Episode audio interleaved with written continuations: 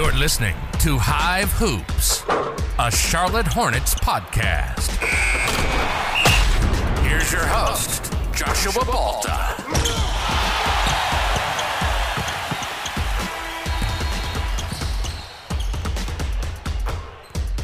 Hive Hoops. I'm your host, Joshua Balta. Ever since the news about MJ possibly selling the Charlotte Hornets came out last Thursday, I thought to myself, I have got to get Evan Kent on this podcast. As many of you know, all right, co founder of the Crown Club, Bring Back the Buzz, all of those things. Got Evan on today. First thing that we're going to be talking about, we got to dive into this MJ news. There's more news coming out every day, starting to kind of backtrack all of a sudden, possibly. We'll see. Excited to look into that conversation.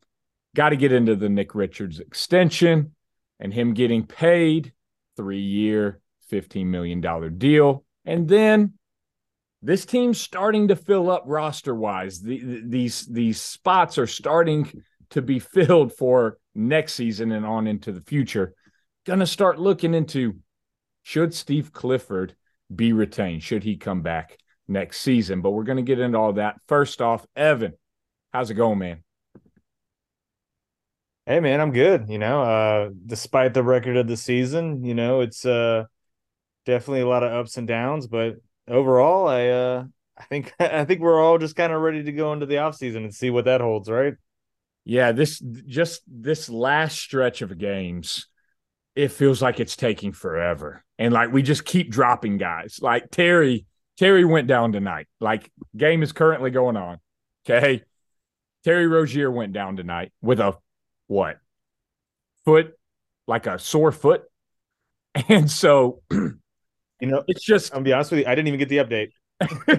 like it, we're we're just at that point of the season where you know it's just it is what it is like it's to be expected and we are where we are we're solidified into that basically fourth worst record and or you could say fourth best odds in the lottery right we could we could always throw the positive spin on there and so i mean it's just waiting until lotto night at this point, right? Yeah, I mean that's really what it comes down to. I mean, it's been the conversation I would say that's been had amongst fans and at our tailgates and in the arena, I would say since about you know, a week or two before All-Star break, you know, maybe even earlier than that. Like, you know, I think we've all just been kind of eyeballing and and and and watching our odds in the lottery. Well, luckily, last Thursday, we could add to those conversations. The conversation could change for a moment because the news broke that MJ is possibly looking into selling his majority stake with the Charlotte Hornets. And so, like I opened the show with, I had to get you on. You have been known to come out with flamethrowers, with with torches, uh, on MJ, on Michael Jordan's tenure as the owner of the Charlotte Hornets. You don't hold back very often on social media. And so I was like, man, I got to get him on. I got to get his perspective, his full perspective, because as we were talking pre-show, this thing is complicated. There's there's a lot of things going on when it comes to the ownership of Michael Jordan. But had to get you on. I am so interested into getting your full thoughts, all of them, the good, the bad, and everything in between. So, without further ado, what were your initial thoughts? And then what were your overall thoughts as well after you kind of thought about it, sat in it for a moment, and sit where you are today? I mean, I, I you know, it's your initial thought, no matter how you felt about him, is kind of like shock, right? It was one of those moments where you may have thought about it for years and years and years, but there's no way that the Michael Jordan news of him selling the Hornets or him starting those discussions hits the airwaves or ends up on your screen. And there isn't a part of you that's like, oh shit, it's actually happening. Like this has been the you know, this is not a drill, right? like there's there's that initial reaction. And then, you know, there's all those conversations you've had leading up to this and about his ownership that you've had over those years and you start to kind of organize well how do i actually feel now that this is happening right?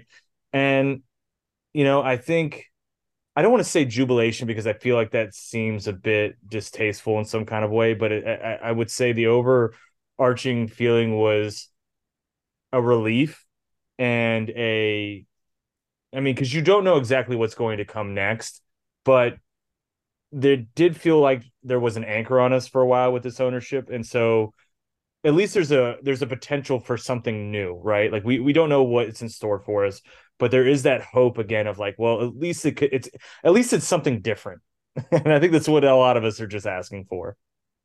Yeah, different is one of the things that comes to mind just right off the top because it's just been the same old stuff for far too long. And the product on the court does not match the fervor that this city has for this team and is just ready to explode, to just throw all of their full support behind this organization.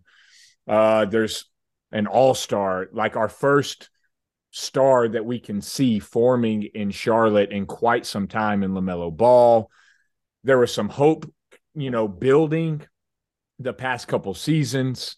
Uh, 43 wins last season, um, and just things were starting to trend in that direction.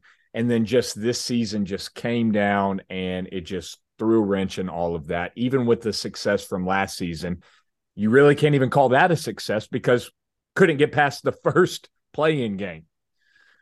And so you spoke about this anchor, this weight that's been on the the franchise, the fan base. What exactly is that weight? It, and and and I know you mentioned different, but like, what was it that just felt like this team was being weighed down? Well, I would say, you know, um, the initial reaction when Michael Jordan comes in, he he he takes over basketball operations, right? Um, and that's got to be 16 years ago, I believe, at this point, where he came on and started taking that over. There was this, oh, well, at least we have Michael Jordan here, right? Like he's going to help with basketball decisions, um, at least steer us in some kind of direction. He's a competitive guy. And it feels like from head of basketball operations to owner, there has just been no competitive drive whatsoever inside this building. So I, I think, you know, when you look back at the tenure there, of his of him leading basically for 16 years because you're head of basketball operations and your owner, you were still head of basketball operations. You were in charge of almost all of that. Nobody's nobody was ever telling Michael Jordan no when he was in, in charge of basketball operations. So that's 16 years, man. You're at the helm. And you know, you're bottom five in winning percentage in that entire time. You've gone to the playoffs twice and been swept. You have seemingly not wanted to spend money on this team. You have kind of done the same thing over and over and over again, but you got a pass for so long because it was Michael Jordan right in North Carolina. And there was this idea of nobody really, I mean, like even me, you know, like I didn't want to hate on my childhood hero.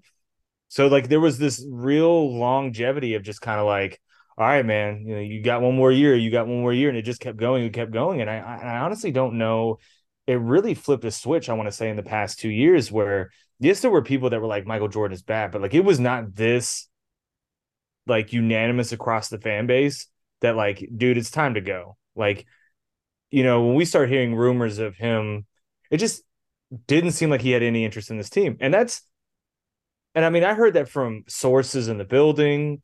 And now it's it's weird that once the story has broken, there are media members that are more comfortable talking about that openly you know as if they've known this for a while that michael jordan has not really cared about the nba or frankly the product that we have on the court here as a, a, in charlotte for quite some time so i think there was suspicions that we had and then now you know with this kind of weight taken off there with um, the story breaking we're learning a little bit more about like who Michael Jordan is at this stage of his life, which is perfectly fine.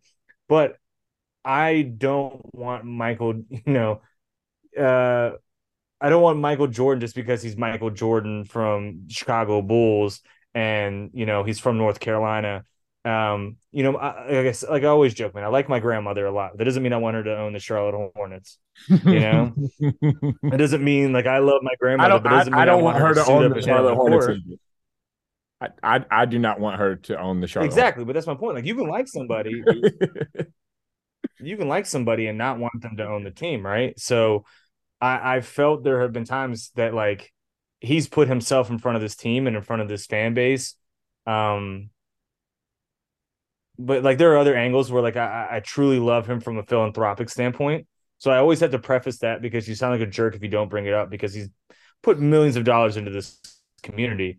And when I talk about this man, I'm talking strictly from a basketball operations perspective and a fan engagement from a basketball center. You know, philanthropically, fantastic. Basketball, which is, you know, the first NBA player to ever own a team, Michael Jordan. It's kind of what you're focused on a little bit. You're you're wanting him to be good at the basketball side of things. Um, just did not bring anything. Did not bring in the names that he was supposed to. Did not, you know, he just surrounded himself with yes men for a year. We've had these conversations a million times. So I think it's a loaded question with why is there anger because it's 16 years of history going into that answer. You mentioned MJ not really liking the product. And this is one of the biggest uh, standpoints and where I've fallen here recently. And you hear it. You you hear it from other members of the front office coaching staff when they speak. Uh, Steve Clifford brings up all the time. I, you know, Michael's old school, like me, and Mitch Kupchak is old school, like me. And, and, and a lot of times this gets brought up whenever you uh, or they are asked about the young guys playing and developing in game instead of in Greensboro or in practice. And so they're always mentioning, oh, I'm, uh, you know, we're old school. And I think that that's part of this and plays into this role as well is Michael Jordan is old school and I don't think he really likes the current NBA. I don't think that he likes the product on the floor. I don't think that he likes just launching threes all game. I don't think he likes the flopping, the I don't think that he likes, you know, just not much attention to the defensive side of the ball. And I think that he's just kind of grown disinterested in not just the Charlotte Hornets, but the current NBA as it is. Absolutely. And I mean that that and that's fine, man. Like you, you go through stages of life, man, like we all do. You know, Michael Jordan, I think, is currently at a stage of his life where he's wanting to other do other things outside of the NBA, which is fine. So like I, I applaud him from moving on from a controlling standpoint in this team you know, and recognizing that maybe, hey, I want to go, you know, play some golf more, or hey, I want to go, you know, go deep sea fishing more, or hey, I want to get more involved in NASCAR because that's something that that is something I have been interested in since I was a child, but never really gotten to explore from a managerial standpoint or as a fan, you know. So that that is completely acceptable for him to want to do that. Um, you know, I'm just there is the concern that maybe he held on for just a little too long. Um, but you know, it, it, came down to the Suns deal and just trying to figure out what the value was across the NBA and what these teams were going to be valuated at. And uh, and that's what I kept telling everybody. I mean, like I had my sources telling me that he was shopping around at banks to see who who would manage the sale of the team for him. And I kept saying, wait for when this Suns deal comes to a close shortly after that, we will hear something from Jordan. And, you know, as much as people wanted to tell me I was crazy, I was a Jordan hater, like I've been doing this for 10 years, man. I'm not pulling stuff out of my ass. like when I say something, I mean it. And so I, I think, you know, that and it came quickly and it just just like we had stated it would. So I think the thing is is just like that like I just want to reiterate, it's fine, man. I have if, if Michael Jordan wants to be a minority owner and we still wear the Jordan logo on the jersey, um, I think the only thing I really ask is that we stop selling Chicago Bulls jerseys in the fan store. Yeah, that's my that's my biggest beef. Yeah, well, maybe we can get. I'm not a big fan of the you know, the 2311 nights either. Like it just seems so forced. like I know that NASCAR is plays such a big role in this region and so I get it, but at the same time it's just like hey, check out my side gig over here too. Like throw some dollars at it. Like let me get it in the building real quick and and and Brit- it's almost like I don't I don't know. I don't really love that part either. That's that, that may just be me though. I don't know. It, it's funny, man, because I I can tell you this for a fact, and it's been this way for a long time. Is that like anybody who's been in that building for any standpoint of time from a from a mid level management perspective has not been a fan of the restrictions that Michael Jordan simply because of his other business endeavors, whether it be tequila, whether it be you know the NASCAR thing, whether it be um, you know just other relations where he just kind of inhibits what the like he he kind of holds us back on what we can do from even a business standpoint. We can't have certain things inside of our building because you know. Uh, I mean, honestly, the Hornets could be worth more money if they quit partnering with Jordan companies. If they just went out and sought out people that were willing to pay them more money. But they have bad deals with partners that are jordan brands uh jordan you know affiliates. And so we have these raw deals and raw experiences. And so i mean i know for a fact there's going to be people in that building that are slightly alleviated by this change as well. Because i had people that left this building that were already saying this is never going to change while he's still in the building. That's people that he was cutting checks for. Yeah that's that's tough, man. That's tough. And like I think that's the thing and and you've already, you know, kind of touched on this. But the excitement that was around this fan base when Michael Jordan became the majority owner, it was just you know, North Carolina's mm-hmm. darling, the GOAT, the greatest basketball of all time, ultimate yeah. competitor, willing to do whatever it takes. I will punch Steve Kerr in the jaw in order to win. I will just take control of every aspect that I can get my hands on. You you try to feed me bad pizza the night before, I'm going to drop 45 on you the next night. Like we thought that we were going to get that dude, right? The guy that was willing to do whatever it took to win. And then it just never happened. And it it just here we are. And we're in yet another season where mm-hmm. there will be no playoffs. And it feels like on the basketball side, like you said, what he's done in the community has been beautiful. All right. I mean, building the Novant health centers. And, you know, I mean, here recently, he just gave the largest single donation of all time to Make a Wish. Like, how do you hate on the guy who's giving Make a Wish children, all right, and providing so many you know, opportunities of a lifetime for them. You can't. And so, like, you gave him his love, mm-hmm. and, you know, you can't help but do those things, right? Um, throughout his career, he was, you know, talked down upon for not doing enough for the black community. But then here in recent years, he's put right.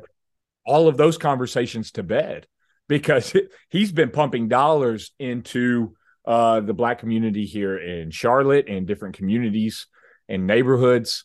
And now, not to say that he wasn't doing those things before. Maybe he just wasn't letting his left hand know what his right hand was doing, and then he just wasn't telling everybody about it.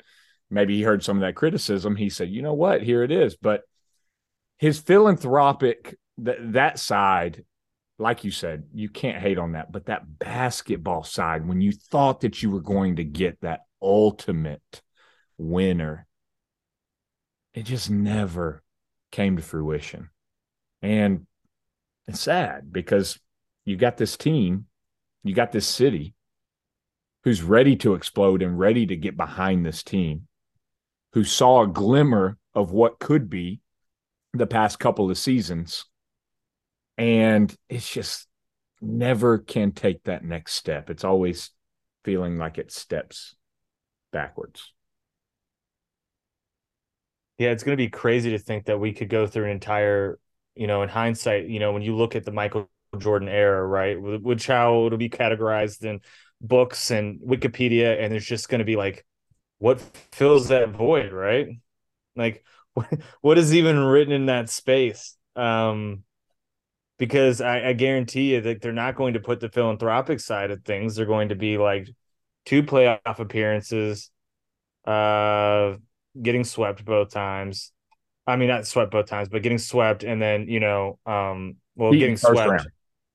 two times and then losing uh, in the game seven. Sorry, so, um, but the whole story is never winning a series is the point, and you go through that timeline and then you're like, okay, well then the Hornets name coming back, which mm, they had to get dragged kicking and screaming into that one because uh, they didn't really want to do that. The fans basically had to make them do that.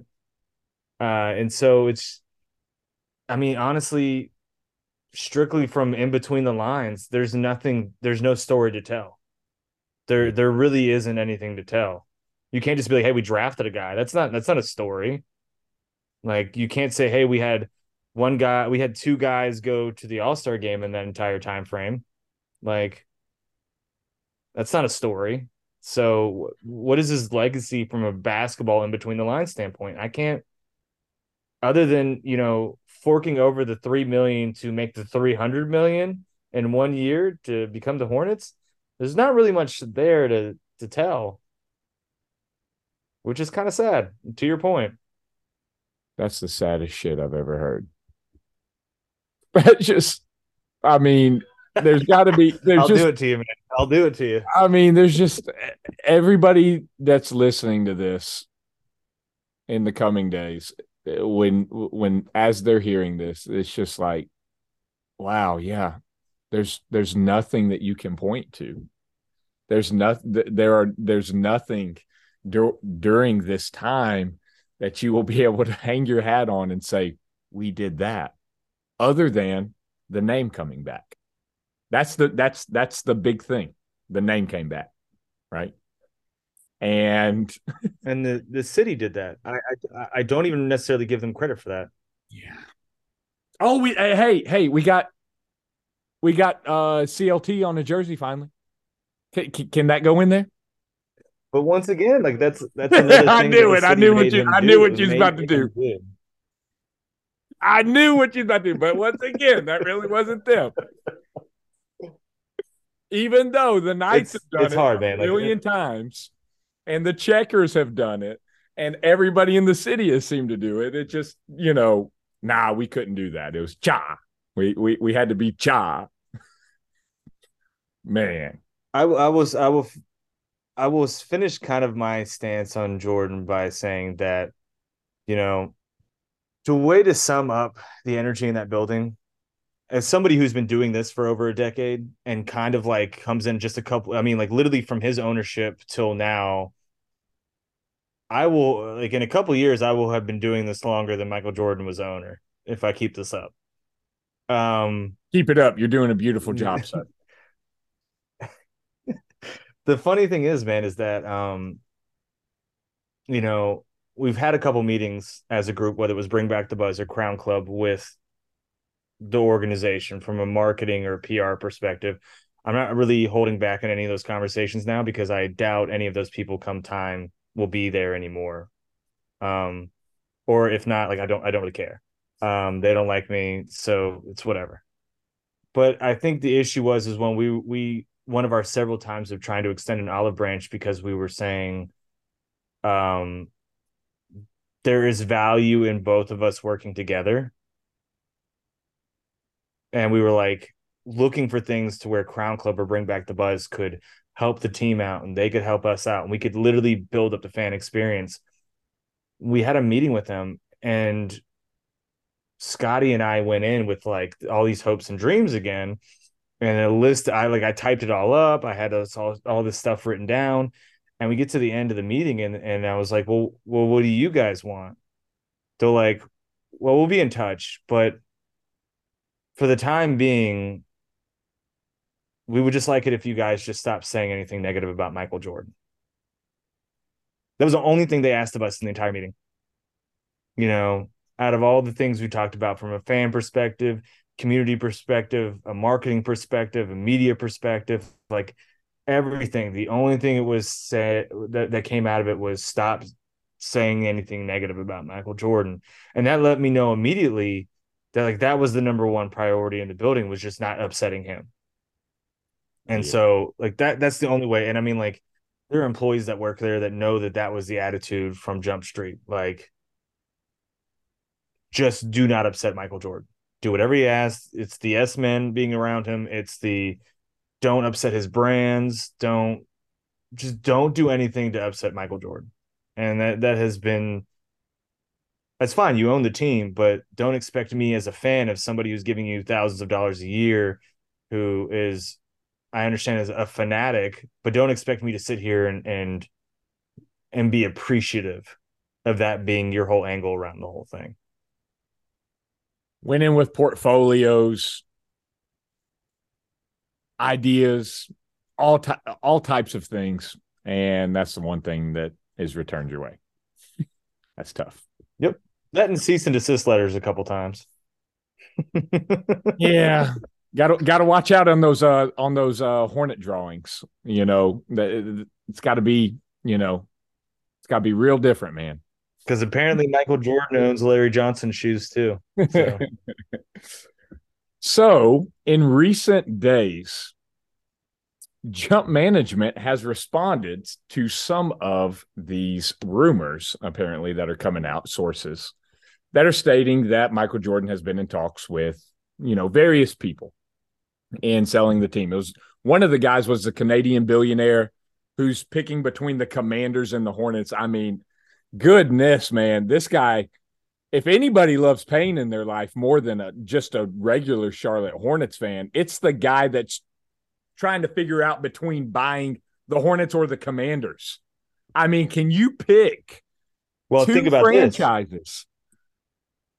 Like, where do you where do you think Jordan's rumored to go from here? Say that again. He's rumored to be a minority owner in the Commanders. He wants to shift over to NFL. Man.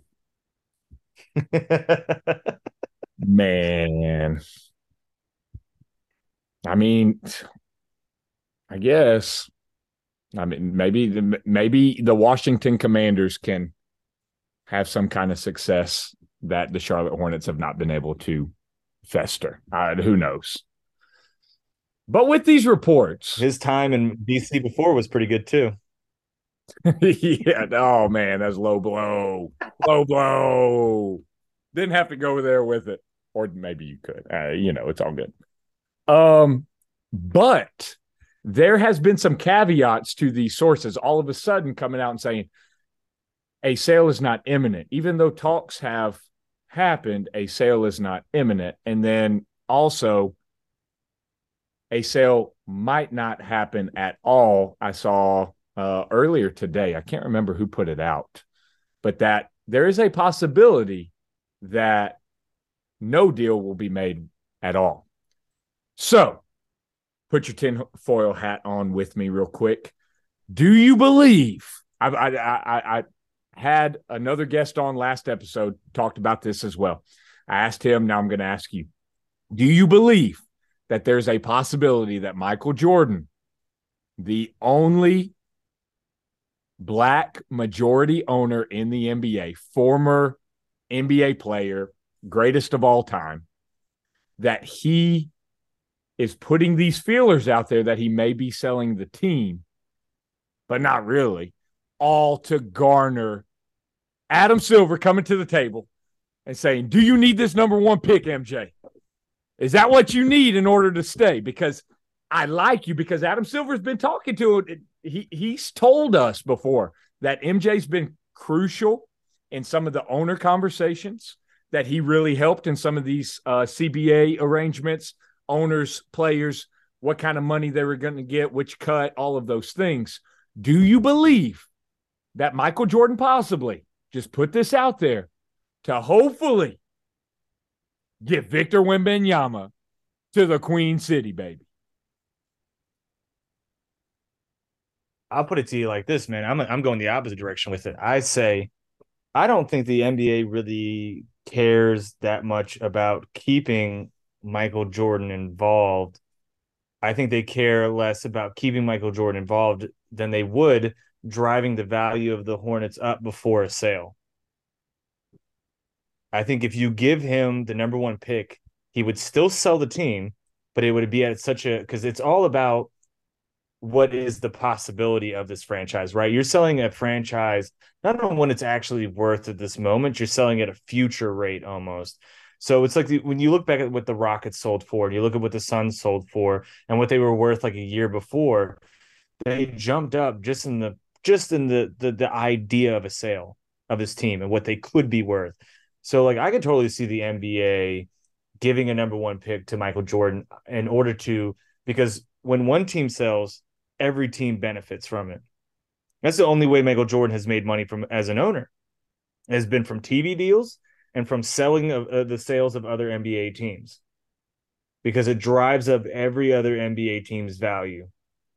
So I don't think yes, they like Michael Jordan as an individual and as a person, but I don't think they like him more than the hundreds of millions of dollars that Michael Jordan selling the Hornets would provide to them in the long run.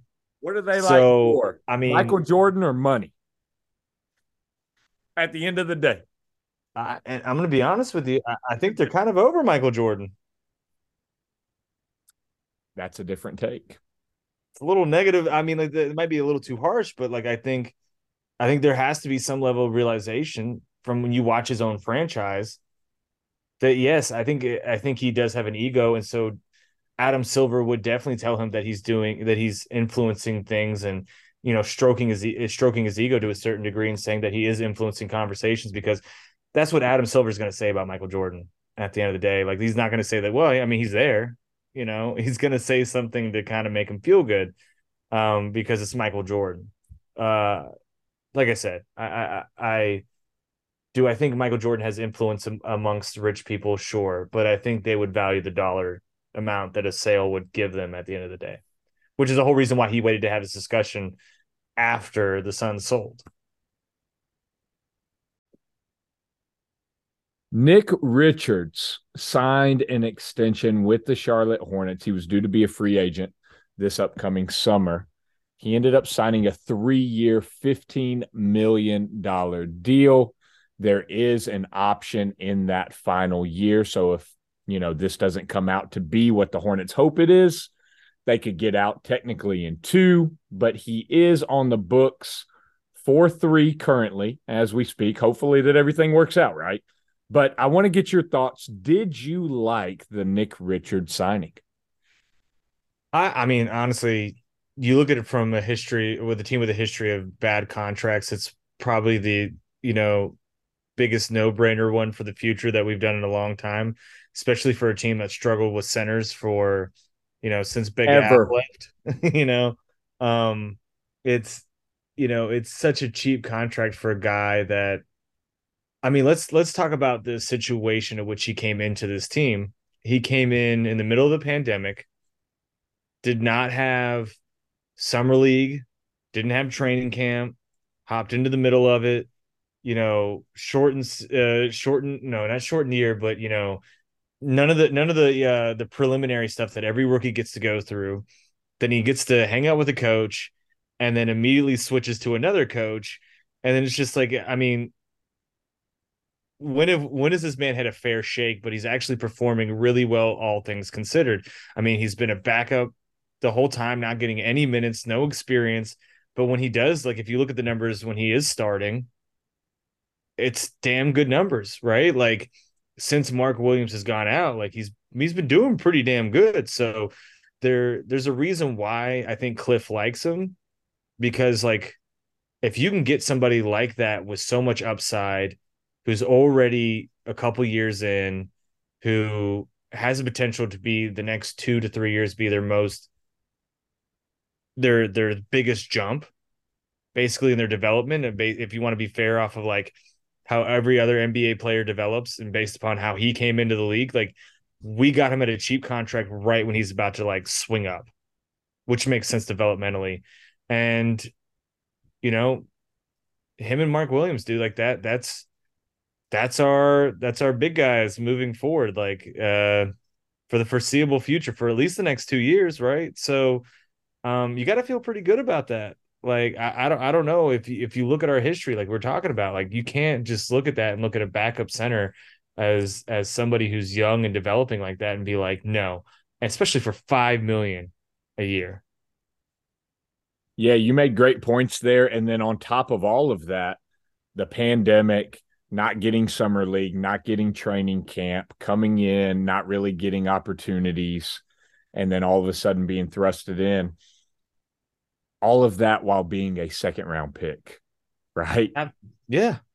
And so, like, you take all of those things considered, and then once again, Mitch slaps in the second round say what you will about Mitch Kupchak. I've had my fair share of words about him, about, you know, some of the mistakes I think that he's made during his time here in Charlotte. But the man can draft second round picks. I like maybe we shouldn't be that upset about that Jalen Duren trade uh, from last season. Maybe I mean he he's probably going to find more gems.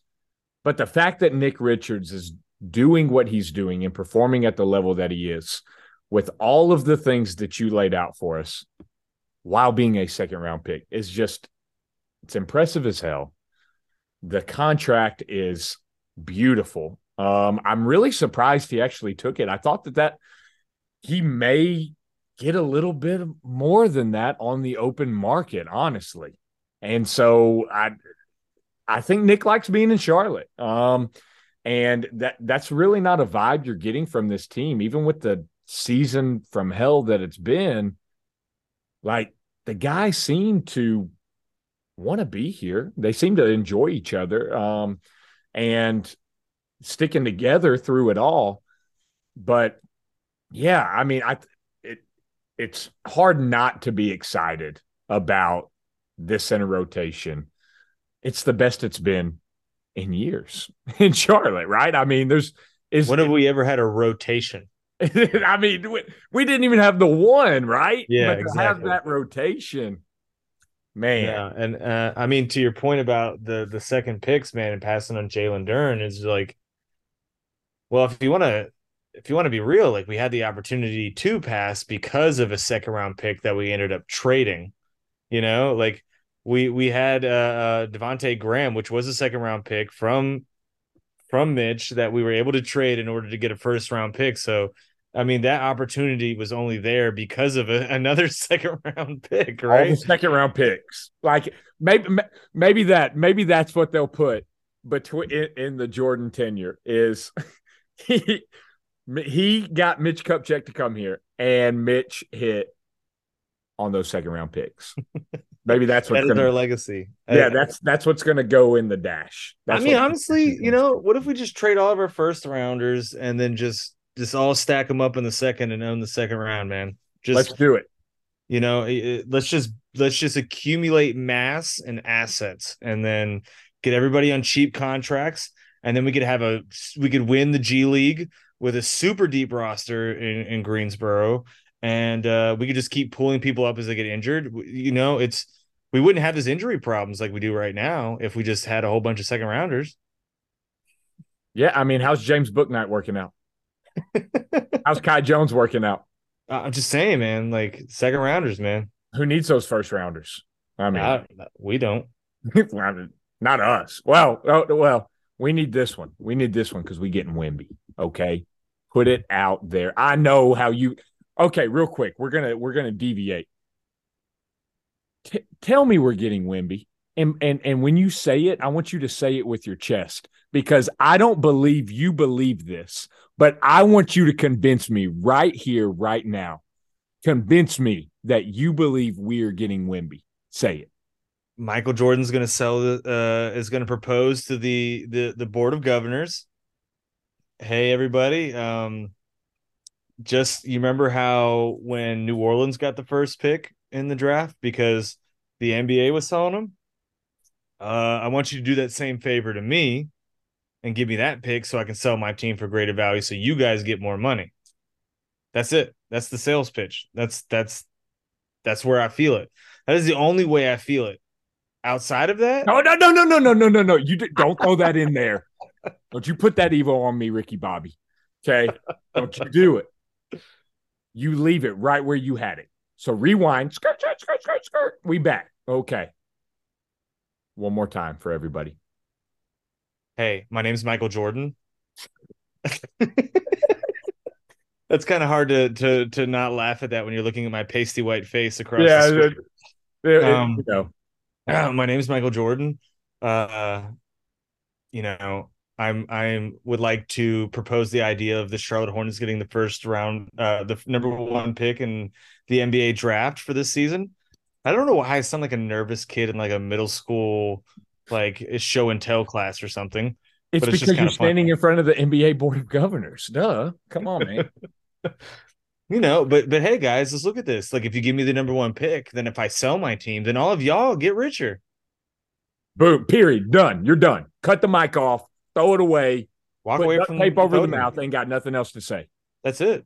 Good. You convinced me. I'm so glad that you're finally on the train that the Charlotte Hornets are getting uh Wemby. I'm so proud of you.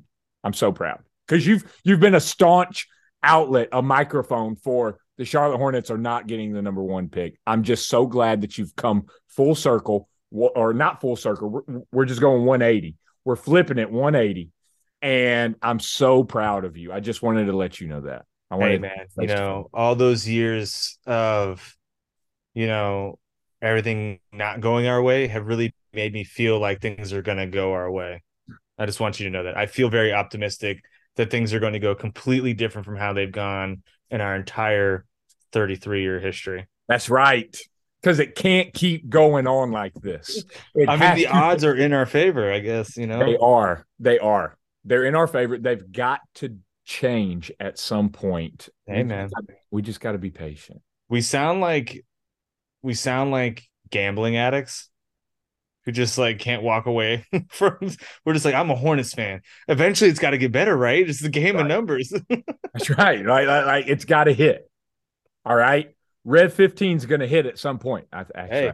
15 is black. Oh, man. Dang it. All right. Are you at all concerned? Because my concern, my only concern really with the Nick Richards extension, now that we got way off track coming back, is his style of play and Mark Williams' style of play is essentially the same.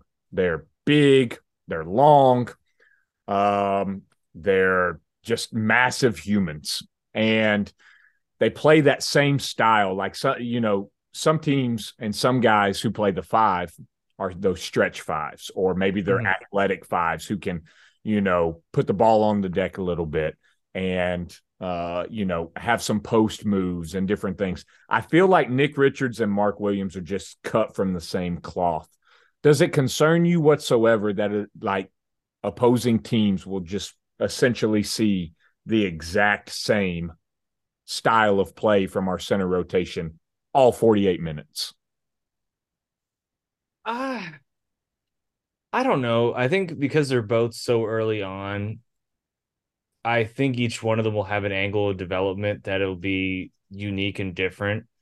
Because there are qualities about Mark Williams that, like, I don't know, like, I think. I think he's just going to. I think they're going to develop into completely different players. I think just at this stage of their career, they're similar but you know i think if you if you watch night in and night out there's got to be things that are that are jumping out to you i mean I, I i sometimes worry about nick and his ability with shot blocking and able to time when he's going to jump but he can you know also maybe he turns more into a pick and roll kind of guy i, I don't know like I, I just I don't know what he's going to be. He's I think he's going to be more of a defensive guy in the long run, uh, which I I think is why Cliff is so in love with him to a certain degree. So I don't know if I'm necessarily concerned about them being the same players in the long run. I think they just played a certain style for so long and they're so young. And then, you know, where, where I think Mark Williams will be much more versatile as the years go by. Like, will not be super shocked if this man somehow develops a shot. Like it, it, it won't, it will not shock me. Yeah. Um, well, and I know that's like a that's a the pipe dream for some people, but like I think we could see that. I think he's the real deal. So, but I also don't think it's a bad thing that there are some similarities because continuity between A and B. And, you know, I think if you rely upon one center for too long, they're big guys, man. Like they get tired quickly. You need that rotation. We've never had that rotation. Even when we were putting up Big Al out there and he was just dropping 40 points a game, we just we've never we were we were like, oh, I mean, even now we were like, oh, Mason Plumlee will be a great backup. We've been looking for a great backup center for as long as I've been alive. Mm-hmm. We've just never had that. So I don't think I'm necessarily afraid because we've been relying upon one and then stretching them the entire game for a, basically a role that is not built to be that kind of, you know, they take a beating out there and they're big dudes. So I, I just don't know if that role is as concerning as that would be as like a front court guy, you know, who does the same thing as the backup guy, if that makes sense. Yeah, or like uh, yeah. you know, small like just a smaller player next to LaMelo, like Terry Rozier. Like if we just replace Terry Rozier with another, you know, Terry Rozier, like, no, we don't want that, right? We've seen what that does. It's just you can't really have that. But I think when you look at your big guys, you want consistency. So I think everything else can become fluid and build off of that. So like I'm not terrified of that idea. Like that doesn't really scare me or concern me, honestly. If that yeah, makes no, sense. No, yeah, that makes total sense. And I, you know, I I like that answer, and I hope that that's what comes to fruition. Uh, I mean, Clifford continues to say that he will not be surprised whatsoever if Mark Williams is shooting threes by this next upcoming season. Yeah, and because I mean, he's got a nice stroke. I mean, he's shown that he can step out, you know, free throw line, you know, extended and be able to hit that shot. Nick actually hit one from the corner tonight right in front of the three point line. I don't even know if he could shoot a three. His foot would probably be out of bounds if he was behind the three point line. I mean, I remember watching some draft footage of him, and uh, it was some behind the scenes stuff, and he was trying out, and he was hitting them, but like there's gym shooting and then there's in game shooting. So like, yeah, like if maybe maybe Nick has that in the closet somewhere that eventually will pull out. I mean, I'm not really betting on it, nor am I hoping for it. I mean, because I don't want to get my feelings hurt. But um, maybe he he does develop that. But I mean, I, I do I do see more of um, a chance for growth for him on the defensive end and really, you know, becoming some kind of stalwart right there. Yeah, my man's got to learn how to set a legal screen. Oh, yeah. Oh, every game, man. It's the same. Yeah. It's the same thing every game. He always. I'm just hoping for him to because he could kill it as a as a pick and roll guy. He, he just, could. He so but right now, he's killing the team. He's not killing yeah. the opposing team. He's killing our team by not being able to set those screens. But I think I think pick and roll, if he can get those legal screens down, I think he will be uh, you know, but threat. let's let's put it with him with his with his issues is timing. Right? From even his rim protection, from his defense to his um ability to set screens it seems like the knowledge is there. Like I would be much more concerned if I had if I was like he physically couldn't do it. Yeah. But there is something I think he just needs the game is just too fast for him right now, I think. And then once it catches up, I think he'll be fine. So I think that's why I see a level of you know, opportunity there for him because this is just stuff that this is coachable, which I think that is why Cliff loves him because he's a very coachable guy. The talent's there. Mm-hmm. Yeah, and I think the continuity that you brought up with that's actually good for our our guards and our wings because knowing that all game long you're going to essentially get the same look defensively that they're mm-hmm. probably going to be in drop coverage because you're not going to put them, you know, really hedging too hard up, you know, on the perimeter and then trying to run back and get back to their guy. Um, although Mark has shown that he can defend uh, on on the perimeter, and I'm Got that long arm, man. Man, that's just uh, you know that's been one of the best things to see this season. All right, so, you know, not a lot has been very good for us, but that's one of them. But yeah, I think that continuity that you brought up is a great counterpoint to possibly being worried that it's just you know too vanilla that you're going to have the same thing and teams are going to be able to pick up on it quickly attack it the same way and not be able to throw different looks at you know opposing teams um, yeah with bringing Nick back, this roster is really starting to solidify because Bryce McGowens got his extension. Okay. Bouknight still on the books. Um, Kai Jones, we know, of course, LaMelo. We believe this team is going to be uh, bring back PJ with all of the reports that are coming out. Uh, we know Cody Martin is under contract. Gordon Hayward still has another year. Terry Rozier has multiple years. And so when you really look at it, there's only a couple positions up in the air. And so that really tells me, and then you have Mitch Kupchak making the comment, yeah, we'd like to bring back some of our veterans, if not all of them, meaning Kelly Oubre, possibly Dennis Smith Jr., right? Gordon Hayward, all right. Not looking to trade him in his final year. I could totally see that happening. And I really don't even see how you could trade him at this point. But it's really looking like this roster is starting to solidify and that the Hornets are really probably just going to run this thing back next year, maybe with, you know, with the rookie added in, hopefully Victor Wembanyama. That's what you believe now. You told me. That's what you said. okay. That's what you said. So I'm going to I'm to say that, okay? With Wemby in, we don't know what's going to happen with Miles Bridges. Possibly he'll be inserted back onto this roster. Who knows? Do you believe that Steve Clifford will be back next season? And maybe even a better question, should he? You know, I think this young core, because it's definitely young. I mean, last I looked, we were bottom three in the league in uh, average age on the roster. I think even at one point last year, before we picked up, um, you know, some players at the trade deadline, we were bottom two, but there's not a lot of continuity or, you know, there, I mean, there's so much changing around them, whether it be the roster, whether it be coaches. Like, I honestly don't think anything that went wrong this year was Cliff's fault.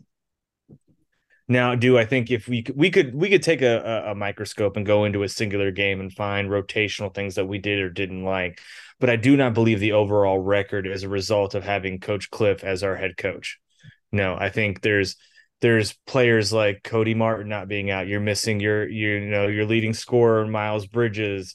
You know you're you know you, you have injuries from uh, Cody Zeller to uh, you know Gordon Hayward. There's just there's so many things that are not they're, they're not the way he can control.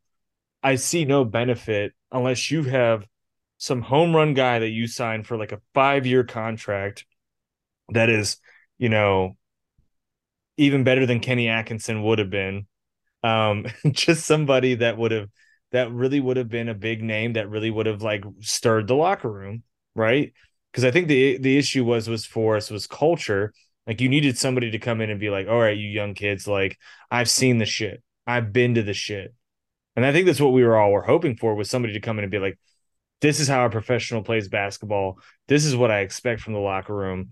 And so, you know, I've been to a championship. So, you know, your little smart ass can't be like, I know better than you. I'm just really good at basketball. I think there's an angle there where that was what we needed. And if we're not finding that, then I see no, I didn't see much of a reason other than, you know, JB making the promise of winning the play-in game the second time. You know, I, I think there's a certain level of continuity where young players need a con- if we're so worried about development, then we need to give them some some level of consistency. Because if we're talking about Nick Richards having a future here, and we're worried about him in the next two years and we're going to make the decision to keep him around, then we need to have some kind of consistency in teaching and philosophy. Right. So I, uh, that's a long answer to a short question. I so I guess I'll give you a short answer is I see no reason for this team to move on unless they have a home run hit, which I do not foresee them getting. It makes so much sense to keep him around, and I do not think there's any intention from anybody inside the build from anybody as far as a form of leadership to move on from him. I think the agreement was kind of like how we're in this agreement with Mitch, right? Where it's, you know, until you don't feel like it anymore. Yeah, you know, pretty much. You know, until there's some home run answer that is the obvious replacement that even you couldn't say no to. You know, like there's just it doesn't really make sense to move on from Cliff. So, again, that's a long answer, but yeah, I, I don't see us moving on from Cliff, and I don't really see a reason to at this point. Yeah, I no, hope I, in the future we do, right? Like I hope we're in the position, you know, like when we get to a, we're thinking about moving on in the playoffs. Like if we're talking about winning playoff games, do I think Cliff is that coach? Not necessarily, but do I think coach is uh, the coach is the guy right now to get us to the playoffs? For sure. And I think he's the development coach, just like JB was a development coach. Yeah, I think you made some really good points there because if you if the Charlotte Hornets are going to sign on for Nick Richards for the next 3 years and because you believed in what he did, you saw growth, you liked what you got from him. That all happened under Steve Clifford, right? And so like that JB didn't play him. Yeah, no. And so like his growth really took off under Steve Clifford we were all talking about how Kelly Oubre was just this spastic, just black hole last season. And then we saw that same Kelly Oubre become a mature, more well rounded basketball player this season who just seems to really like being here. Mm-hmm. Now, some of that may come from, hey, everybody's been hurt and I'm getting 18 shots a night. That may also right, play a right. role for Kelly Oubre, right? But a lot of this growth that we have seen, we we we saw a glimmer right after the All Star break, where we saw this team finally healthy for like ten games. Now, and not even necessarily fully complete. No, no, like, no, no, because you still had Cody Martin out.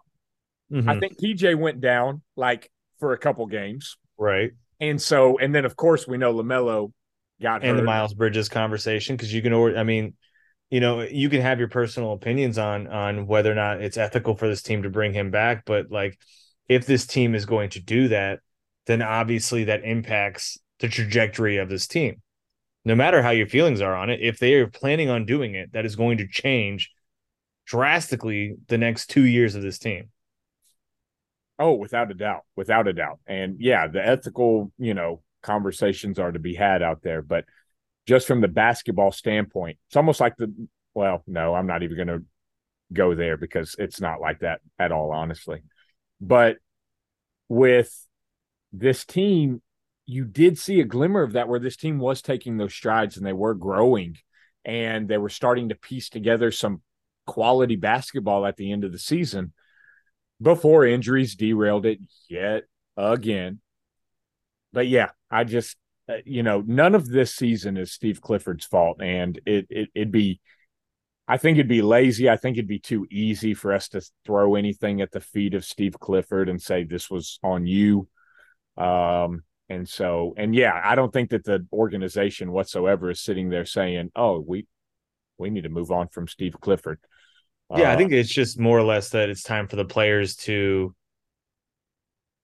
take ownership of the team, right? We shouldn't be necessarily putting so much weight on the coach at this point. I think right. as fan base and as these players are getting into the later years of their career where they should be really developing, we're basically going to be like, okay, when are you going to start taking more of the reins, more of the blame, and grow up? And I think that's why they're getting these extensions. And that's why you're having the conversations with PJ because the entire conversation with PJ is going to be are you ready to, you know, not be so inconsistent? Are you ready to put forth that effort? Because that's the only way you get that money from us. Mm-hmm. Is because I mean, like, yeah, you're great, you're giving us flashes and stuff like that, but like we're not paying you for flashes, we're paying you to be there night in and night out. It's the same thing with LaMelo. Like, you know, LaMelo, you want to be the superstar, you want to be this leader, but eventually you gotta you got you you I mean he wants to be the superstar, but if you want to be the superstar, you have to be a leader at some point. So when are you going to start being that in the locker room? Because you had veterans come in last year saying like you are that guy. I mean, they were directly telling him that you are that guy. We follow you.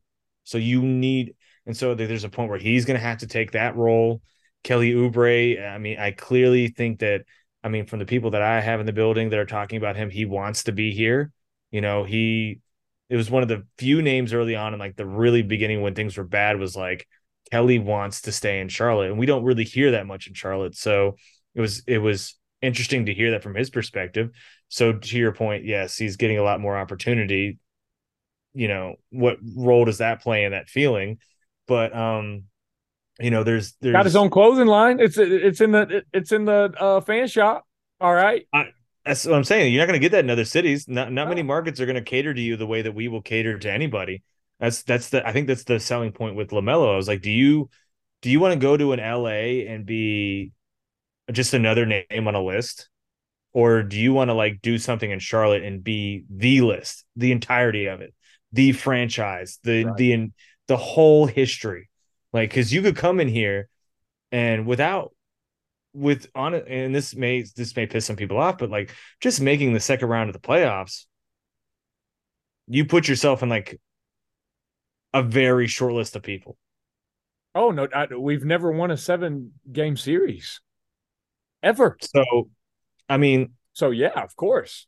You you win you win a you win a series here in Charlotte, you become the name. Like there's no there's no bigger name in Charlotte than LaMelo Ball when it comes to sports besides Michael Jordan and probably David Tepper. Yeah. That are in this city at this moment. Like he could literally be when you typed in Google Charlotte, it could say LaMelo Ball right after. Just the same way Cam Newton, it could it, yeah. just the same way Cam Newton just came in and took over. Like the the opportunity's there for him. And so, like, it's whether or not these guys want to grow up and take that mantle and take this uh, into the next level, or if they just want to keep cashing checks. That's really up to them what they want their legacy to be. So, like, again, to the point is, it's only so much blame you can put on a coach. Yeah, these players at some point they have to start producing. Uh, these first round picks, hopefully you can hit on them, and uh, you know all of this would be, um, you know, more readily available to us when we get Victor Wembanyama, right? yeah, absolutely. Well, good, good, good, good, good, good. Let's just expedite this process. Everybody can become leaders. Everybody can, you know, be the vet, and Lamelo can start doing his thing, and you know, to the and moon. everybody's at our draft party throwing down when we get them. So that's right on the Crown Club, Kolsch, right? yeah, absolutely. Just throwing down on it man, Evan, I've appreciated having you on this. Uh, you know, I knew I wanted you on. I'm glad that we were able to hook it up so soon. It's been exactly what one week since the MJ news broke. I'm glad that we were, uh, you know, able to do this on such a uh, short notice. Uh, but anytime, I, man, anytime. Yeah, yeah. Uh, let everybody know. I look. Everybody pretty much knows where to find you. I think, but just in case, where can everybody find you? Socials, you know, all of the things. Yeah, it's um it's Crown Club CLT basically on everything from website down to handles on social media. Um, you know, if anybody's watching doesn't really know what we are, we're a membership based fan group. We have about 500 members right now. Um, we do everything like we talked about from away trips to tailgate parties to watch parties. Like we're talking about with the draft party, we're talking about we do 41 tailgates a year for every home game. So you can come out and a members eat for free.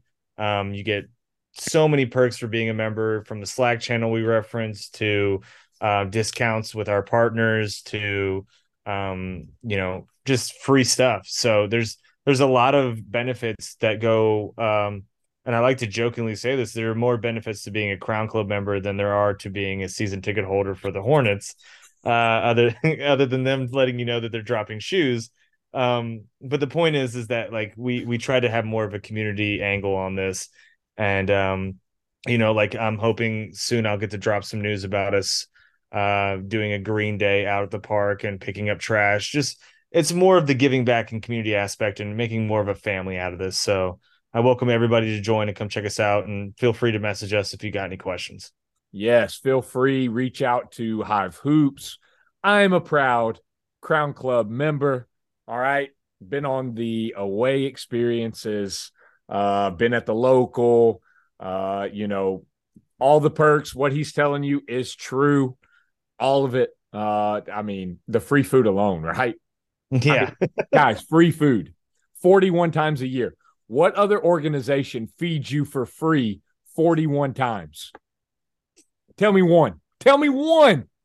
I mean, I'm just saying, get your free, get your fill on uh, on on beer and food before you head into the arena because it's not that cheap in there. It's not cheap in there. So, become a member. It's fun. We are building that community. Appreciate you being on, man. Once again, of course, dude. Like I said, anytime I'm happy to be on. You know, it's a great podcast, so really appreciate what you're doing for the the Hornets community, and and this is really what it's all about, man. Is that uh, everybody coming together to try and do their part and and basically build this culture up. So thank you. Oh, all the kind words. So sweet. So sweet. Thanks for jumping on another episode of Hive Hoops. I am your host, Joshua Balta. Until next time, adios. Thanks for listening to Hive Hoops, presented by The Lead.